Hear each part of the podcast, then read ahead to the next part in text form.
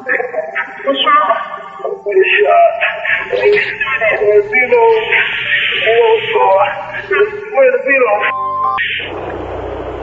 To your attention, Bertie Rescue, checking for traffic. We have 1033 traffic, 1033 traffic at Be-Lo's and Windsor. Subject has been shot. Okay, we're gonna be taking the one at Be-Lo then. Uh, advise to two to rush it up.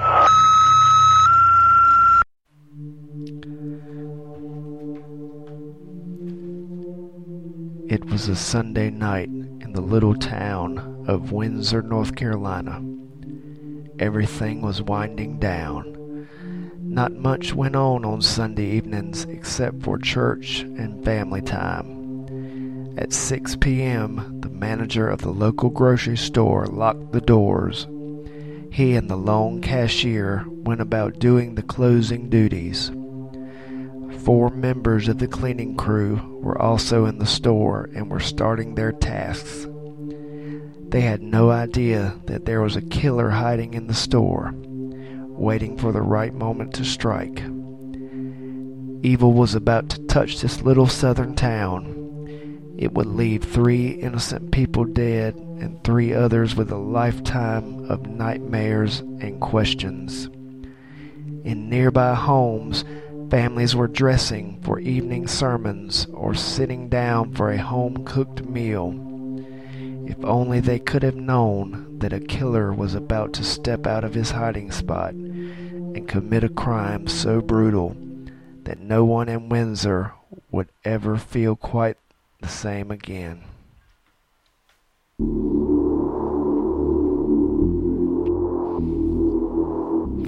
Hello, fellow sleuths. I'm Kathy Briggs, And I'm Michael Briggs. and you are listening to a Southern Sleuth podcast.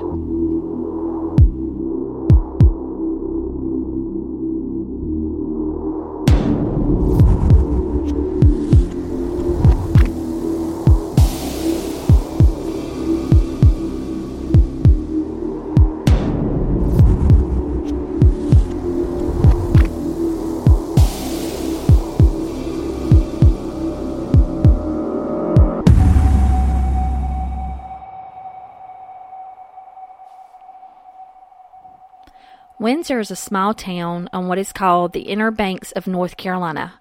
People there fish and boat on the Cashie River. They enjoy the laid back small town lifestyle. North Carolina is full of quiet little towns like Windsor, and that makes what happened in Windsor on June 6, 1993, more shocking than if it had been in a big city. Although this crime has some unusual aspects that would make it stand out almost anywhere. On the day of the crime, Be-Lo grocery store manager Grover Cecil, who everyone called Bud, and cashier Joyce Reason were closing up for the evening. Four cleaning crew workers were there to do their cleaning, and from what I understand, they had a bigger crew than usual due to plans to strip and wax the floor. Everyone was just performing their normal duties, unaware that someone had hidden in the store prior to the doors being locked. That person came out and approached Joyce, who led him to the manager. This man had a gun and he used it to control Mr. Cecil and the cashier. He was able to get $3,000 in cash and money orders and put it into a cloth sack he had taken from the store. And then he led the two employees to the last aisle and told Bud to gather the cleaning crew.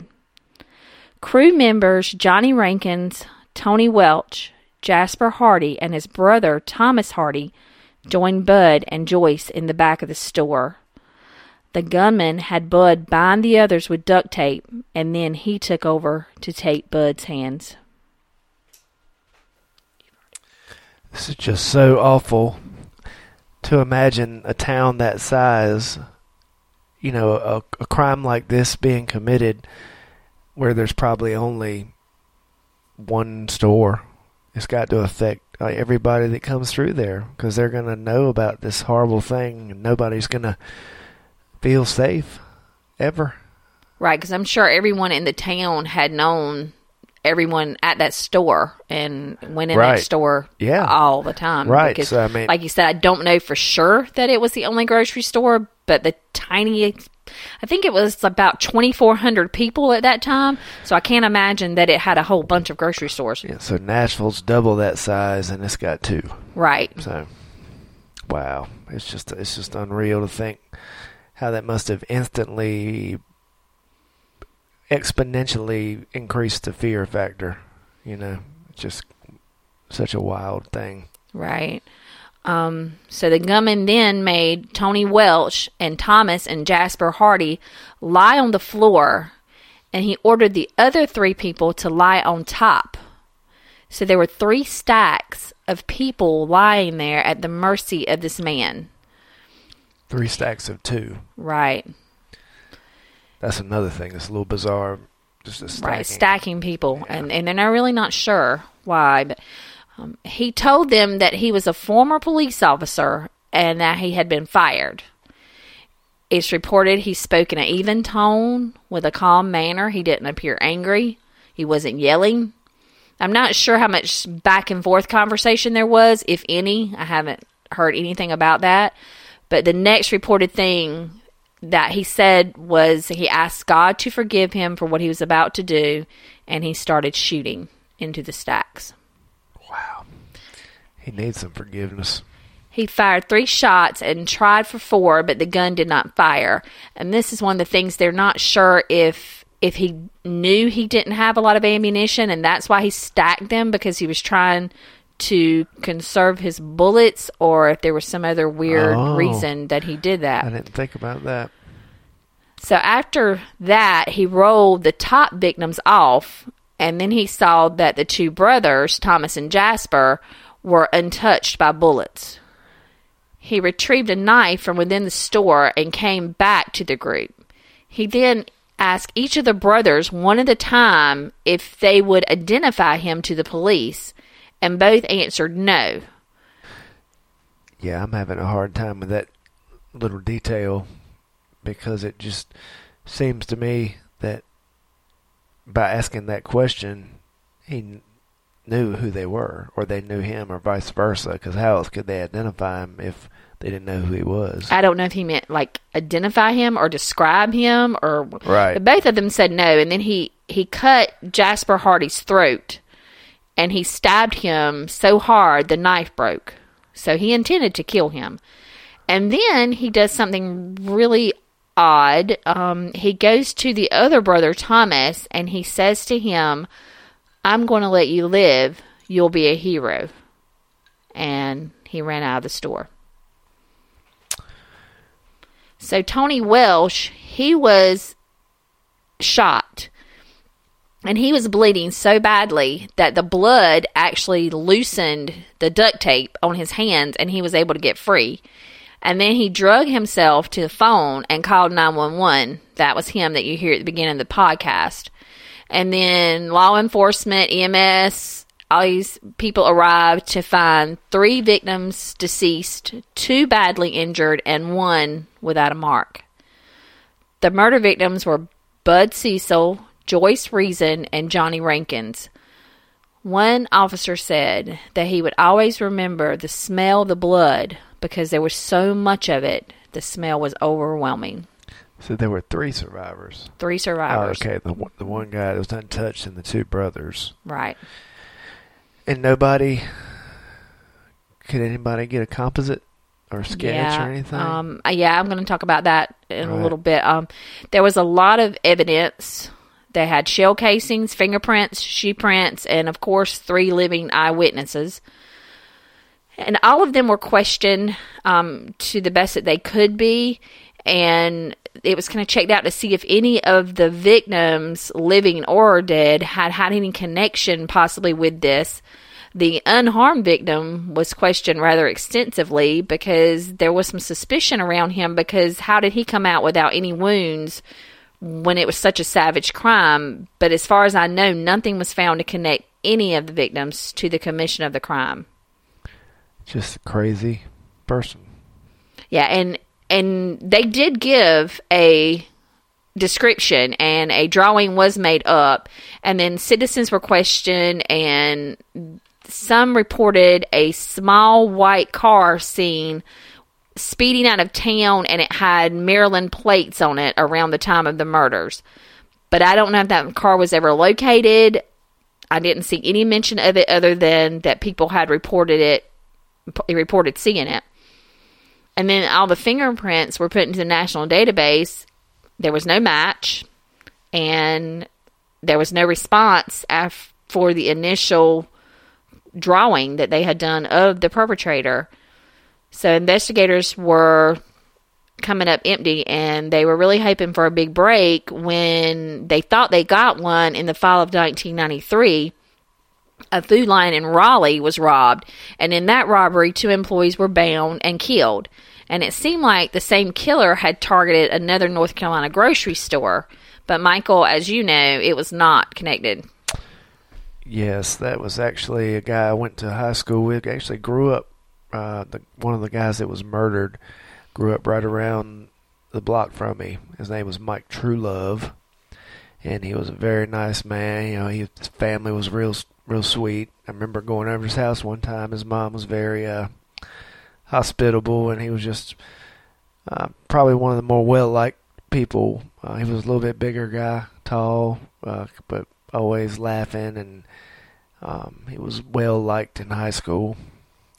But it was, uh, I think, the mo- motive of that crime was robbery.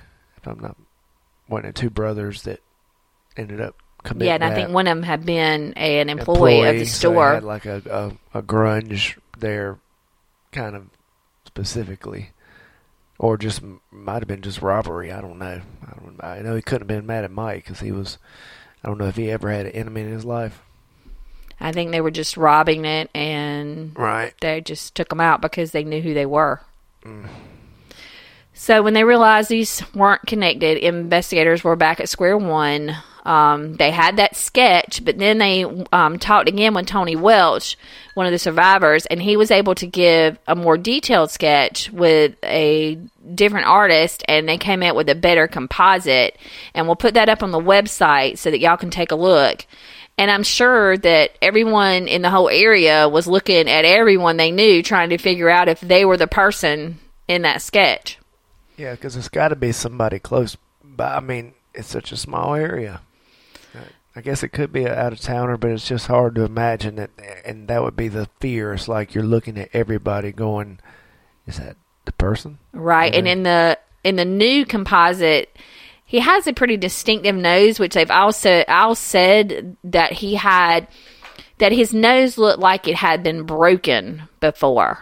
So some investigators think that the drawing actually hurt them because everyone was walking around focusing so hard on the nose and maybe it wasn't quite as noticeable as it is in the drawing and Right. they, they really expected it to stand out like oh my god if you see someone with a nose like that you're gonna but they're thinking maybe it wasn't as prominent as it appears in the sketch Right. and then it may have actually hurt the investigation instead of helping it Yeah, I was wondering with technology if they could scan and get a similar. You know, I know they use facial recognition. It's got to be a photograph, but I wonder if there's technology coming along. Of course, could get you in the wrong direction. Like like you're saying, they, the nose won't quite right, so it got them off in the wrong direction a little bit. Okay, while I was researching this and looking into it and to see any other information I could find, while digging, I found an article that mentioned the Be-Lo in Hertford, North Carolina, being robbed 11 months after the Windsor one. And I did a little more digging, had to pay a little bit, and I found another article that described it. And Hertford is about half an hour from Windsor, so pretty close. And in this robbery, no one was injured. The robber had hidden the store just like in the Windsor robbery, and the employees were bound in a very similar fashion. But no, I didn't find anything else about this, which is so weird to me because it was so similar and it seems like it would be mentioned in other articles, but I only found one Be-Lo Windsor article that mentioned it, and it was about like a anniversary memorial thing they had done for it um and it mentioned it and but I didn't find any other. I didn't find out if it was solved. I didn't see where any arrests had been made. I actually reached out to a reporter from that area, and he responded to me and told me that he didn't remember it at all, and that he would, you know, check some of his contacts and he'd get back to me. But I never heard back from him. So he's so saying he didn't remember the other robbery at he all. He said he had no recollection of that at all. "Wow, I mean that's that's hard to imagine that that w- they wouldn't be." Right, 30 minutes away, 11 months later. The Food Lion one, such a big deal was made out of that one, and that was all the way in Raleigh from Windsor, and here you have one.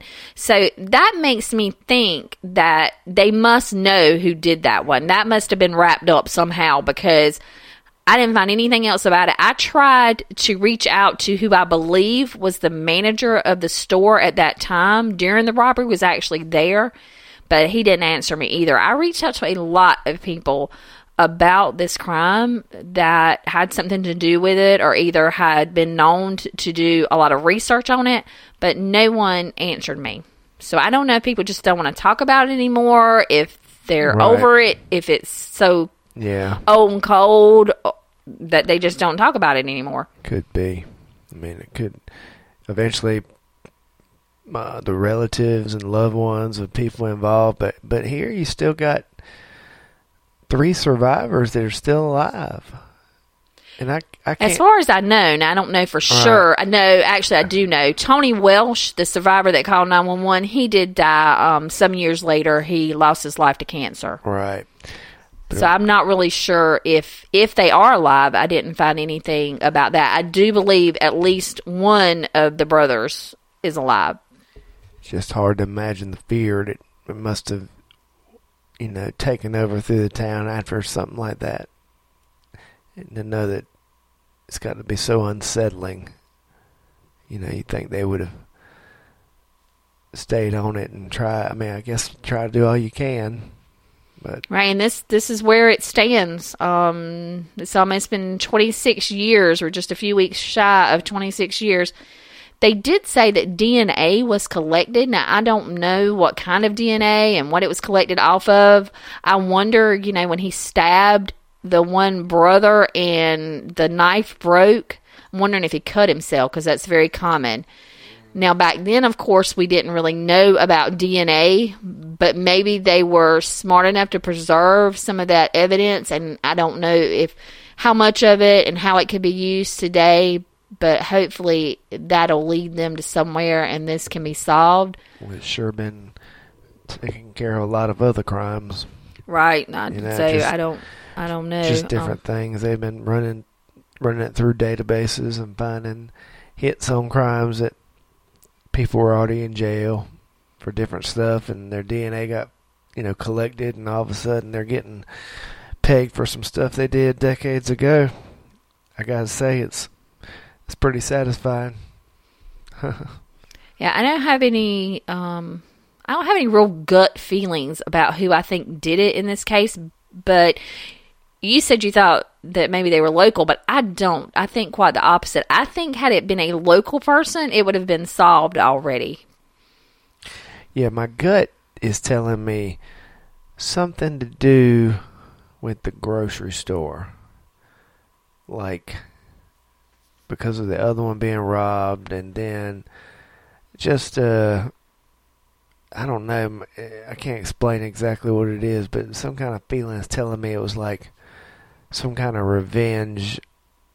I just can't let go of that comment about identifying him and that's almost like somebody and see the other people may not have identified him but he may have been on some involved with the company and some or a food distributor or so, somehow it had some contact with that store and something went wrong i don't know that's just my gut but I do know investigators do not think that the robbery was the primary motive. They think that the murder were the main purpose and that the robbery was secondary, like planned, but not the main reason for going in there. That, that he went in there to murder people. right So they also think that they may he may not have counted on it being six people in there. They think he probably cased the store ahead of time, and he may not have known about that many cleaning. cleaning crew. Ooh. Right. If he, even if he had seen the cleaning crew before, it probably wasn't. It probably wasn't that many people. So he probably thought that he only had a couple of people to deal with. So he wasn't worried about the fact that he only had three bullets, apparently. So that's all the information that we have on this. And if you have any information about this crime, please call the Windsor Police Department at 252 794 3111 or the North Carolina State Bureau of Investigation at 800 334 3000. A reward of $30,000 is being offered for information that leads to an arrest. And as always, thanks for listening. Please join us in our Facebook group and visit our website, a southernsleuthpodcast.com, for links and pictures regarding this case. And send us your comments, hit the like button, subscribe, share. Our audience is growing, and we hope we can continue to bring you stories that you find interesting. Thank you for your support. Thank you very much.